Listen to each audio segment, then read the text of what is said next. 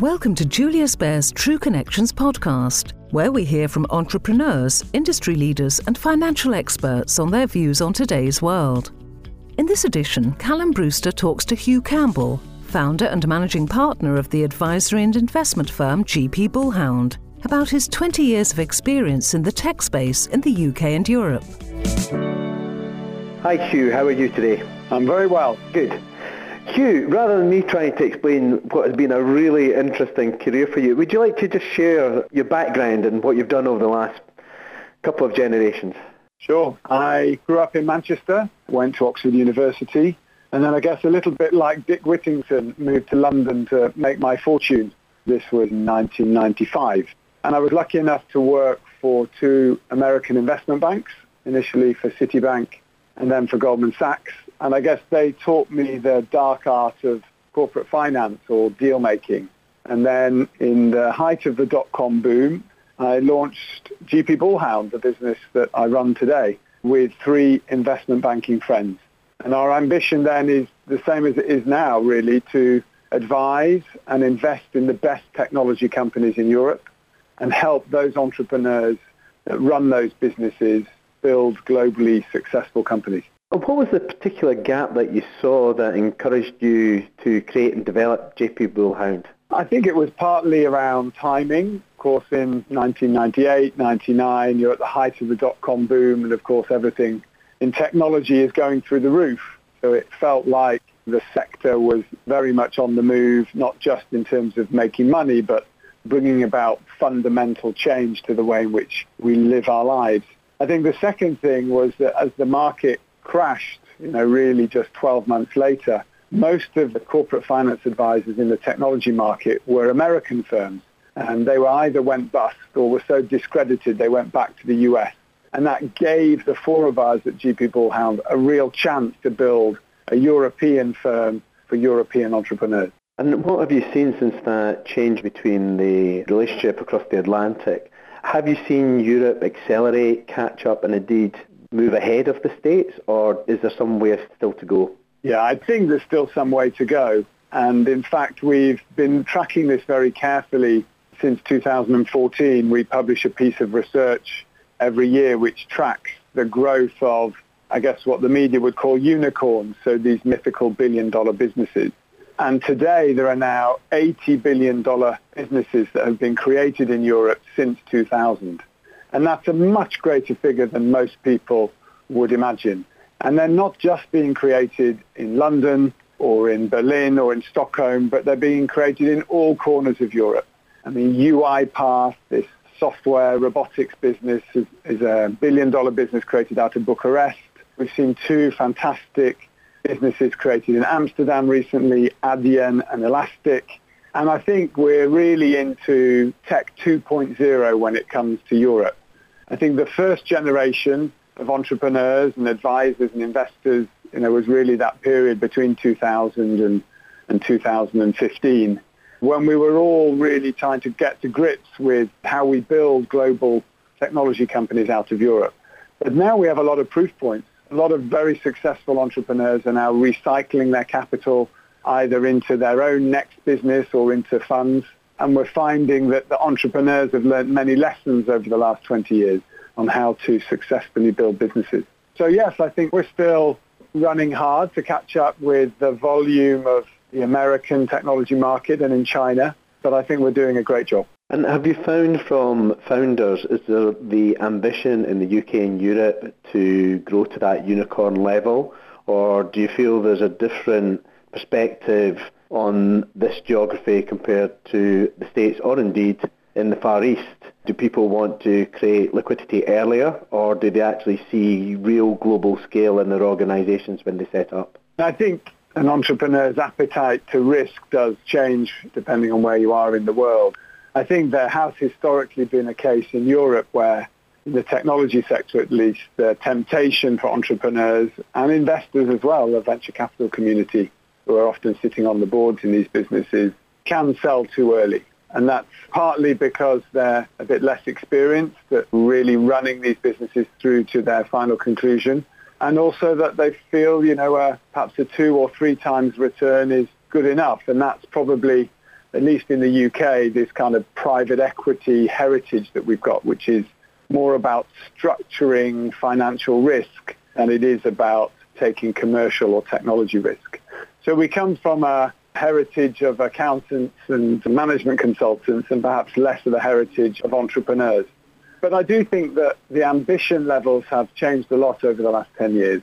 And that's partly because, of course, as Europeans, we can see some very successful technology companies on the global stage from Europe, whether it's businesses like ARM that's now owned by SoftBank or whether it's Spotify and many others in the technology sector. So uh, we have a few leading lights showing the way and educating us that maybe it's less about education, more about belief, believing that we can succeed on the global stage. And it's something I hear myself often round about that multiple, when is the right time to exit? And I think also the experience that you've touched on as well, where they haven't got the breadth of experience either in their own leadership team or indeed from some strong mentoring or indeed advice from organisations like yourself. Do you feel that's continuing to improve or how could we get better at that within Europe? Yeah, I think that we have all got better through experience. I mean, if you think about Silicon Valley, it's, you know, 50, 60 years old now. So whether it's Tech 3.0, 4, 5, whatever it is, there are a few generations ahead. And that means that everybody in the technology value chain has had more experience. And so I think what you're seeing in Europe now is a big increase in the amount of capital that can be deployed into the technology sector, not just from Europe, but we're seeing more money over here from the US pension funds and private equity funds and also from China as well.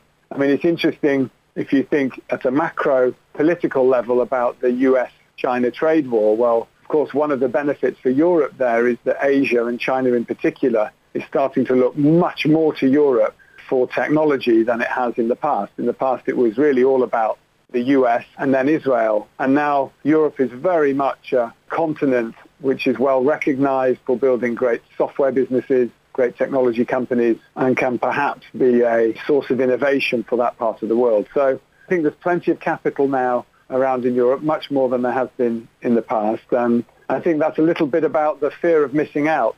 Now investors are very much tempted into corners of the world that they haven't been into before by businesses that they haven't invested in.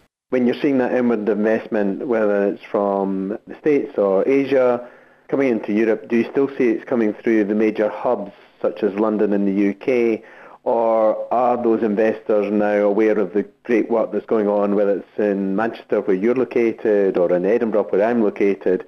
Are you seeing that they're coming still via London or are they coming to these more regional cities directly? I think London and the big sources of tech capital in Europe, so I would add into that Berlin, Stockholm, probably Paris as well. I mean, those four hubs control the lion's share of the capital. But I would say that it's definitely on the move. And if you look at the UK, for example, in Edinburgh, we've had some great success stories with Skyscanner, amongst others. In Manchester, with businesses like The Hut and Boohoo, and then if you look across into continental Europe, I mentioned UiPath in Bucharest, Unity, fantastic games development platform out of Copenhagen. And so I think if you're going to be successful at investing in Europe, you do have to be local. And we've certainly found that by having seven offices in and around Europe, a couple in the UK and the rest from Madrid all the way through to Helsinki, that we're able to find these superstar entrepreneurs. And not just find them, but build a relationship with them, help them in the early stages of their business so that as and when they're ready to raise capital or IPO the company or sell, that we're in pole position. And are you seeing any particular trends in relation to where that advice is needed in particular to get to that next stage? Is it around about personnel expertise, what are you identifying and where are your skills and experience being utilised the most? I think that we've always been good at building a better mousetrap in Europe. I don't think that's just related to technology businesses. But I think we've always struggled to get the product marketing and the overall consumer or business proposition right. So the gaps that we see in Europe tend to be in and around that product marketing area really trying to find people that have led teams that are launching products into new geographies or launching products into new, as yet uncategorized areas of consumer behavior. Clearly, we're as good at finance as, as anywhere else. And then perhaps the other area I would say is to find very experienced non-exec directors or chairmen that can help to mentor, in many cases, these first-time founders to lofty heights. So product marketing and then non-exec chairman mentor types, people that have done it before. And that experience is invaluable and what we're doing at Julius Baer, so the Julius Baer Entrepreneur Network, which part of this broadcast is supporting, is trying to find opportunities to help facilitate those individuals in a way that allows us to share that experience and coordinate it better. But that also involves you that you'll know very well is actually working with some of the great universities across Europe who are important as part of that infrastructure and indeed some of the policy makers. Do you feel we've got a long way to go yet to have these business, education and policy makers joined up in a way that really takes Europe to the next level? Or do you see opportunities for us still to improve there? Yeah, I think there's still a lot of room for improvement. I see, certainly see that locally in Manchester, and Callum, you may also see that in Edinburgh. The, the universities that we have in the UK are some of the best in the world, but their ability to engage with corporates or industry still, I think, leaves a lot to be desired. And then if you look at the other side of universities, which is about creating university spin-outs, or at least motivating and educating either the academics or the students to go out into the world and build businesses, then we've got quite a long way to go if we're to replicate the successes that we've seen at MIT or even at Stanford in California. So no, I think we still have a lot of work to do. I think partly the funding environment for university spin-outs is very challenging. There's very little government capital available. And although we have some great tax breaks for business angels here in the UK at least, know, I think that they find the risk profile of these sorts of earlier stage, high IP businesses coming out of universities quite challenging to fund them and to understand. And so additional capital is always going to help. And I think if the universities can build up their endowment programs, and you see that again if you look into the US, huge endowment programs, you know, then they'll start to build an amount of capital that they can deploy into their own students and academics as they come up with bright ideas. And one of the areas as well is that coordination across the whole infrastructure, which I totally agree, Hugh, is so important. One of the things that I know that you've referenced before, and it's something that challenges us in our own profession, is getting further diversity within the profession itself. It's still very male orientated. Are you still seeing that in the organisations that you are working with and any thoughts and views on how we continue to encourage greater diversification in every sense and trying to encourage entrepreneurial spirit? Yeah, I think it's a big challenge for the technology sector. It's been much written about in the US and certainly over here as well. And you've seen some very extreme and very negative examples of that, whether that's with the bro culture that was much maligned within Uber and you know within the venture capital and private equity community, so the decision makers all being a bit like myself, white and male. I think that the challenge is particularly at the founder level is to really provide everybody with an even playing field. And to do that, you know, we need to provide increased infrastructure and support for founders of all types in order to uh, try and level the playing field for success. We certainly spend most of our time still today working with male founders across Europe. I'm sure things will change over time, and we're certainly seeing some very progressive funds that are focused on funding women or funding other minorities, and I think that's to be applauded. Yeah, I'm in agreement again here. There's much to be done, and I just think it adds such great value. And I've been in a few sessions even over the last month where, again, this has been an important topic to really push the UK and indeed Europe further forward. So Hugh, based on all of your experience from setting up JP with Bullhound a number of years ago, how far off do you think we are from seeing that first titan in Europe, that first 50 billion company? Is it a long way off or is it in the next 10 years? I think it's certainly in the next 10 years. I think the companies leading the charge for that, you know, one of them I mentioned before, Spotify, that we were lucky enough to be a small investor in. So I think At latest count, their valuation was around $25 billion.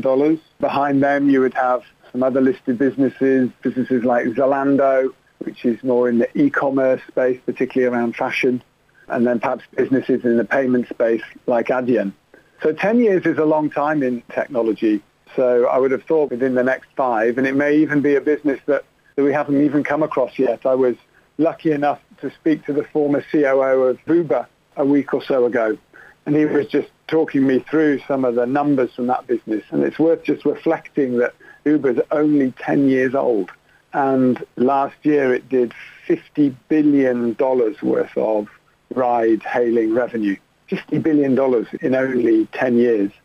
And if you go way, way back, I mean, if you look at a business like Walmart, for example, it took Walmart 35 years to get to $1 billion of revenue. Even Microsoft and Google took 15 and 10 years respectively to get to a billion. And here you have a business that's only 10 years old and it's already at 50 billion. So I guess my point around that is that the speed with which these companies can be created is getting ever quicker, which means the disruption and the impact these businesses are having on the global stage is huge. And of course, alongside all of the great value that is being created, you know, there are businesses and industries that are being transformed as a result of this kind of hyper scale. And I think as well you would support based on what we've discussed earlier around about the overall infrastructure, it means that advisors such as yourself and organisations like JP Bullhound and indeed Julius Baer need to be even more agile and attuned to the acceleration and speed of these organisations' growth and to be able to support it correctly. Is that fair, Hugh? I think that's absolutely right. Given the speed of business growth and disruption in today's digital world, I think the leaders of businesses today have to be very decisive. And of course, with that, there has to be an acceptance that you will make mistakes. But to ensure that as founders and entrepreneurs, we're creating a culture where that's okay. You know, we're moving away from this perhaps more British traditional Victorian culture that mistakes are not to be admitted and to be brushed under the carpet, but celebrating them and quickly learning from those in order to improve because you don't really have time to worry too much about the past. You have to keep looking forward. And if you had three wishes, Hugh, for the next 12 months, what would those be? Either linked to JP Bullhound or the sector itself, what would you like to see happening in the next 12, 18 months? Well, I'd like the US-China trade war to settle down. I think that that's a big distraction and a big concern for many of us in the industry. We have an office in Hong Kong. We're increasingly doing business in Asia, and that is casting a dark shadow across a lot of different economies, I think, globally. And so I think we need some strong clarity around that. I would say in Europe, I hope I get to meet some fantastic software entrepreneurs over the next 12 months. We run an event uh, which we held in Edinburgh last year, actually, called the Northern Tech Awards. And we're hosting that in Leeds in March next year. I think we had 200 entries for that last year for the top 100. Perhaps we can get to 300 entries so that we can celebrate the kind of northern tech economy and make sure that London doesn't steal all of the limelight. And then the third one, I think, comes back to your diversity point. Now, I hope we start to see or continue to see a real growth in initiatives to build diversity within the coding industry, you know, at a very technical level all the way through to founders and investors. I think there's still a long way to go there, but hopefully we can see some good improvements in the next 12 months. Hugh, thank you very much for your time, but more importantly, thank you for your experience and your thoughts and views. Many thanks, Callum. That's all for this edition of Julius Baer's True Connections podcast. Thank you for listening, and please do keep in touch with us on Twitter, LinkedIn, and at juliusbaer.com.